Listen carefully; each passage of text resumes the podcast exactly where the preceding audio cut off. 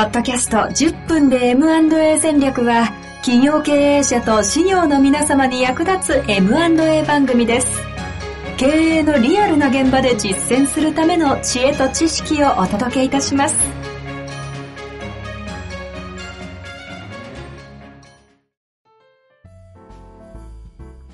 こんにちは、遠藤和樹です。白川正義の10分で M&A 戦略。白川さんよろしくお願いいたします。お願いします。はあ、ということで、はい今日も行きたいと思います。が、はい。2023年はね、まあなんかどうなんですか？改めて、え去年振り返ると、怒涛のえ動きだったというか、こええ私の周りで最も動いた、ええ進化した人だなっていうぐらいに激しかった印象なんですけど。いや、動き激しかったですね。ねうん。いや、思えばね、年末、あの、ちょっと体調ですね。大体あの、も、餅つきが終わってぐったりして、はいはい。体調崩すっていうパターンが、緩んで。ね。うん、多かったんだけど、はい。ちょっと去年はね、年末近くに体調壊したんですけど、その中で、うん、最後のクロージングをあの、3件、2週間ぐらいの間にね、うん、最終契約、全部終わらせる。続く。うん。やっぱあの、あれでしょうね。年越しを皆さん、すっきりした気持ちでしたいっていうので、えそれは心情としてありそうですね。2週間違うなら、前倒せばいいなら、年内に終わらせたい、みたいな。あはい。そういうのがあったんだと思いますけど。あ、節税的にどうかっていう観点ではなくて。ああ、そうですね。別に、あんまりそこは、あんまり関影響ないですもんね。あ本当にそういうところなんですね。ええそんな中で、うん。なん、か、まあ、どれもね、一つ一つがエピソードでね、物語あると思うんですけど。ええいやね、そのね、3件クロージングしたうちの2件が、僕常々言ってるように、お相手は、ご本人が見つけてきてくれてるんですよね。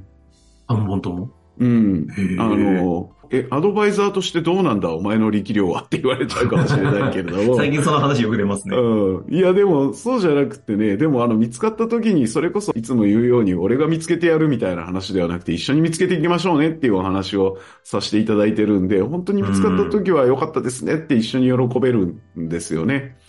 で、別にあの、相手見つけるのだけが僕らの仕事じゃないですから、見つかった相手の方とどういうふうに条件を整理したりとか、契約書をま整理していくのかとか、そんなお話になってくるわけで、えで、その一件はね、ここであの、事業譲渡のスキームで、あの、自分のところで、えーやっていた事業を他社にね、どこか、あの、自分のところでやれなくはないんだけれども、収益性とか考えると、もう少しこう、シナジーがあるところで、この、せっかくの基盤があるから、引き受けてもらうと、さらに成長発展させられると思うんだけど。あの、もったいないので、ここをずっと握っていても、どなたかこういうのを引き継いでいただける方がいればっていうところのお話から、去年の3月にご相談を受けて、うん。で、そこからスタートアップして年末にクロージングして、あ、じゃあ、10 9ヶ月ぐらいかけて、うん、そうですね、そういう案件でしたけど、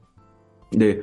ひえっ、と、事業譲渡スキームなんですね。今言ったように、法人ごと引き継いでくださいっていうわけじゃなくて、あの、もともと一部の事業を。あなるほど。か株としての譲渡じゃなくて。ええ、そう、事業をこれを、うん、切り離して、あの、うちから切り離すんで、引き受けてくださいっていう話で。ほうほうほうほうええ、引き受けてくださったのが、それと少し、あの、マーケットはほぼ一緒なんだけど、扱ってる商材が違うっていう会社さんが、うーうんん、マーケットは一緒なので、これは非常にシナジーが見込めるっていうことでですね、なるほど。引き受けますっていう話になって、で、ただですね、あの、もともと譲る方の会社には3人の社員さんが従事していたので、この3人の方を引き継いでもらえれば、そのまま事業継続できますっていう話だったんですけどね。なるほど。今度は買い手側、引き継ぐ側が、うちももともと同じマーケットで似たような商売やってるので、3人は重たいですと。できれば、お二人だけ承継したいですっていう話になって。まあ、当然そういう折衝はありますよね。ええ譲る方も、あの、いやいや別にうちに残っていただいてもやってもらうことはたくさんあるんで、別に、その、えっ、と、必ずしも3人絶対にっていうわけではないですっていう話で、そこではそんなにその、なんていうか、議論が起こる要素はなかったんですけれども、うんうんうん。じゃあただ問題はこの3人のうち誰にするのかみたいな、あ引き継ぐのね、お話になって、人間ですからね、あくまでこれは事業譲渡とはいえどもね、人の話ですもんね。で、面談をやって、こう、いき、あのね、こう微妙、社員さんとしたら面談して微妙なんですよ、心理的にね。え、選ばれるというか、その向こうに行くか、まあ残るか、残るか愛着のある今の会社に残りたい気持ちはある。でも、残るっていうことは、あ、いらないって言われたのかみたいな。そうではないんだけどってことですよね。うんそう、話なんだけど、で、まあそんな心理が働くから、こう3人選ぶって、パッと考えたら、さっき言ったように、あんまり大変な問題じゃないかなと思ったんだけど、この3人の心理になったらね、割とこう、そこってデリケートな、非常にナーバスめちゃめな問題で。ちゃデリケートですよね。ええ本人、ご本人たちがしたら自分の生活人生が、ああ、それで変わりまますもんね。ええそれもそうだし、その、単純に心理的に、私は選ばれた、選ばれないみたいなところがね、最後問題になっちゃって、これが実際に。うん。なるほど。うん。社長がね、しかもね、譲る側の社長が何の悪気もなくね、その、残ることになった方にね、あなたは残念だけど選ばれなかったっていう説明をしちゃったもんでね、すごいそれがちょっと後を引いちゃって、僕もちょっとあの、わざわざ言って、いやいや、そうではなくて、こんな事情がありましてっていう話をね、すごいこう、て、手こずってしまった。実態のその話と、ええ伝える時の言葉が、そそれいらないとかいるとかの話じゃないのに、そのように受け取ってしまう言葉になってっていう、そうコミュニケーションのズレですね、いやー今のは。う。だからね、やっぱね、これは本当にあの人が絡む問題、第第三者承継って本当に常に人が絡むなっていう、人間の心理心情みたいなことを本当にしっかり考えておかないと、思いもよらないところに落とし穴があるなっていうのはね、もう感じるんですけど。いや、そりゃそうですよね。でね、うんえっと、うんそこで、まあちょっと一悶着あったもんで、想定、えっと、9月末で全部譲りましょうって、もともとなってたんだけど、1ヶ月、2ヶ月押しちゃって、で、そうなると、この会社が繁忙期に入っちゃうんですよ。あ視的にあなるほど。えっと、大体年のうちの10月ぐらいから商戦が始まって、えっと、5月いっぱいぐらいがものすごく忙しい半半期間がなるんで、そこで社員さんが移動して事業譲渡っていうことは、契約とかも全部巻き直さないといけないんですね。会社名が変わるから、請求書、請求書も変わるし、いろんなことがこう変わってくるので、この繁忙期の中でそれをやるのは難しいっていう話になって、その引き継ぎのところがやたらと大変なコストになるわけですね。そう。で、えっ、と、それで、じゃあ、少し先延ばしにして繁忙期開けた来年の5月いっぱい終わって6月に事業譲渡しするようにしましょうかっていうお話に一旦なったんだけど、そうすると、えっ、と、譲る側がちょっとさ半年間もチューブラリンはさすがにしんどいと。うん。うん。早めにもう自分はこう、どうなるかっていう、それこそできれば年内に、お正月明ける前に、どうなるかっていうことはちゃんと確定させておきたいと。で、引き継ぐ側も、いや、引き継ぎますってはなったんだけど、それが半年後って言われると、まあ本当にそれが実現するのがもうなんか確約がないままなのでっていうことで。半年って何が起きるか分かんないです。そうですね。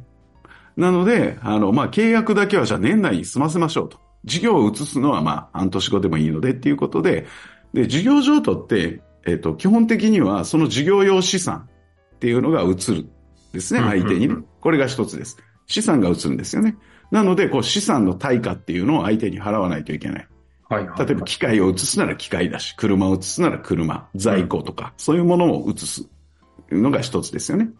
あともう一つが営業権って言って、その事業にまつわる、今度はみ無形資産ですよね。その会社が作ってきたビジネスモデルうんとか、そういうものを移す。で、これを移すから、協業必至っていう言葉を聞いたことあるかわかんないですけど、これはい事業上だと必ず出てくるんですけど、うんうん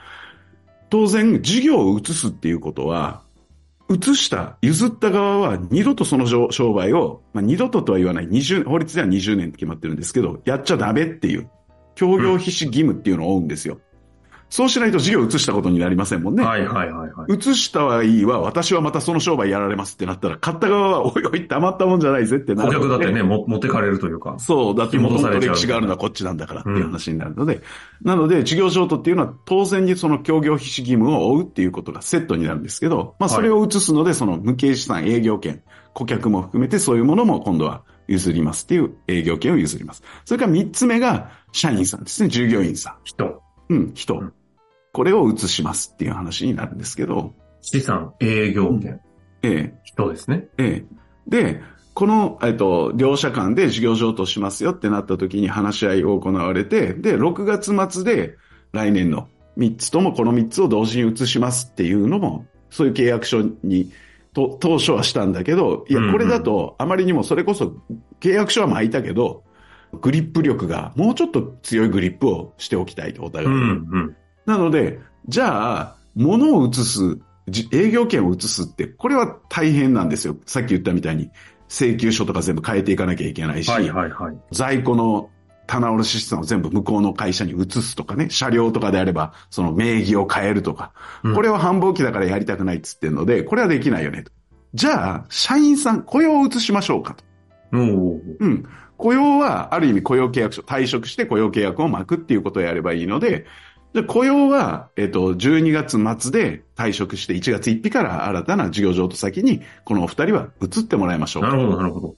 そうすると、社員になったわけだから、うんある意味この社員が持ってるノウハウとかはもう向こうの会社に完全に移ったことにはなるわけですよ。あーはあはあはあだから、かなり強いグリップをできることになる。で、ただ、そうすると、もともと譲った会社は事業ができないので、うんそれでは。うん。なので、い退職して向こうに行ってもらったんだけど、出向してもらってね、あ、その期間は？その期間は半年。はあうん、この本来の事業をやってもらおうっていうような、そういう話をして、決着がついたっていうね。なんか人間の心理的な話だらけすぎて、そうね。ノノウハウとかいう話じゃないですね。ええでも心理を、皆さんの心理をずっと聞いていったときに、じゃあどういう、あの、うんうんうん契契約ができれば、その思いが実現するのかっていうのを、まあ、弁護士さんとかと一緒に考えながらですね、サポートしてあげたんですけれども。お互いがちゃんと事業譲渡はするっていう目標は決まってえいるんだけども、ええ。お互いの繁忙期だったり、心理的な状況だったりをすると、今すぐにできないんだけどえ、え。そのままぶら下がるのは嫌だっていう両者をっていう考えたときに、三つの事業譲渡の資産、営業権、人って分けたときに、まずどこをええ部分的に分けていくことを通して、ええお互いが安心しながらっていう、このストーリーを作って、え小説家みたいですね。えいやいや、まあでも、う非常に喜んでいただいて。なので、えっ、と、事業譲渡契約書と出向契約書っていうのを、その社員さんも巻き込みながら、同時に巻いていってですね。それがつい最近今の昨話の次元まで聞くと、うん。FA の仕事ってやりがいはあるんでしょうけど、あの、答えなさすぎて、本当に頭良くないとできないですいやいや、そんなことはない。そんなこと参ない。入障壁を感じてしまうぐらいの話を。そんなことはない。僕も別にこれ一人で考えたんじゃなくて、弁護士さんとか、それこそ司法書士さんとか、こういうふうなニーズがあるんだけど、先生どう考えますかっていうことを教えてもらいながら、じゃあこうしたらああしたらっていうアイディアを出してもらって。なるほど。ええそうやって今、そうでますず、ね。ええ年末で一そうですねつ整理がついて。ええそうなんですよ。やっぱでもやっぱ手作りですよね。うん。改めて今お話ししながら思いいや、本当に思いましたよ。手作りすぎて。うん、それをあの、体調の悪い中、こなしていかなきゃいけないっていうね。なかなかしんどかったですけど。ねえ、白川さんというね、人というね、この資産がね、ちょっと倒れられて困るんでね、しっかりいやいや、メンテナンスもしていただきながら。承継を、承継できてます。本当ですか？今聞くと、証券がいかに大変な仕事をされてるかというのはね、感じましたけど。まあ、だからこそ、第三者承継士、ええ皆様のためにね、学びの場を作っておりますので、そういった関係も含めて、ぜひね、飛び込んでいただきたいと思いますので、